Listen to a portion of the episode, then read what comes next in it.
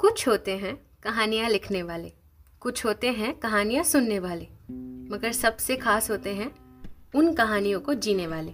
और अगर आपको कहानियों से जुड़ी चीज़ें पसंद हैं तो फ़िक्र मत करो, आप बिल्कुल सही जगह हो। इस सफ़र में मैं बस कहानियाँ सुनाऊँगी। अब चाहे वो किसी शहर की हो या फिर किसी ट्रिप की, इन कहानियों में एक चीज़ तो कॉमन है, उनका खास होना। नहीं नहीं, सारी कहानियाँ मैं नहीं सुनाऊँगी।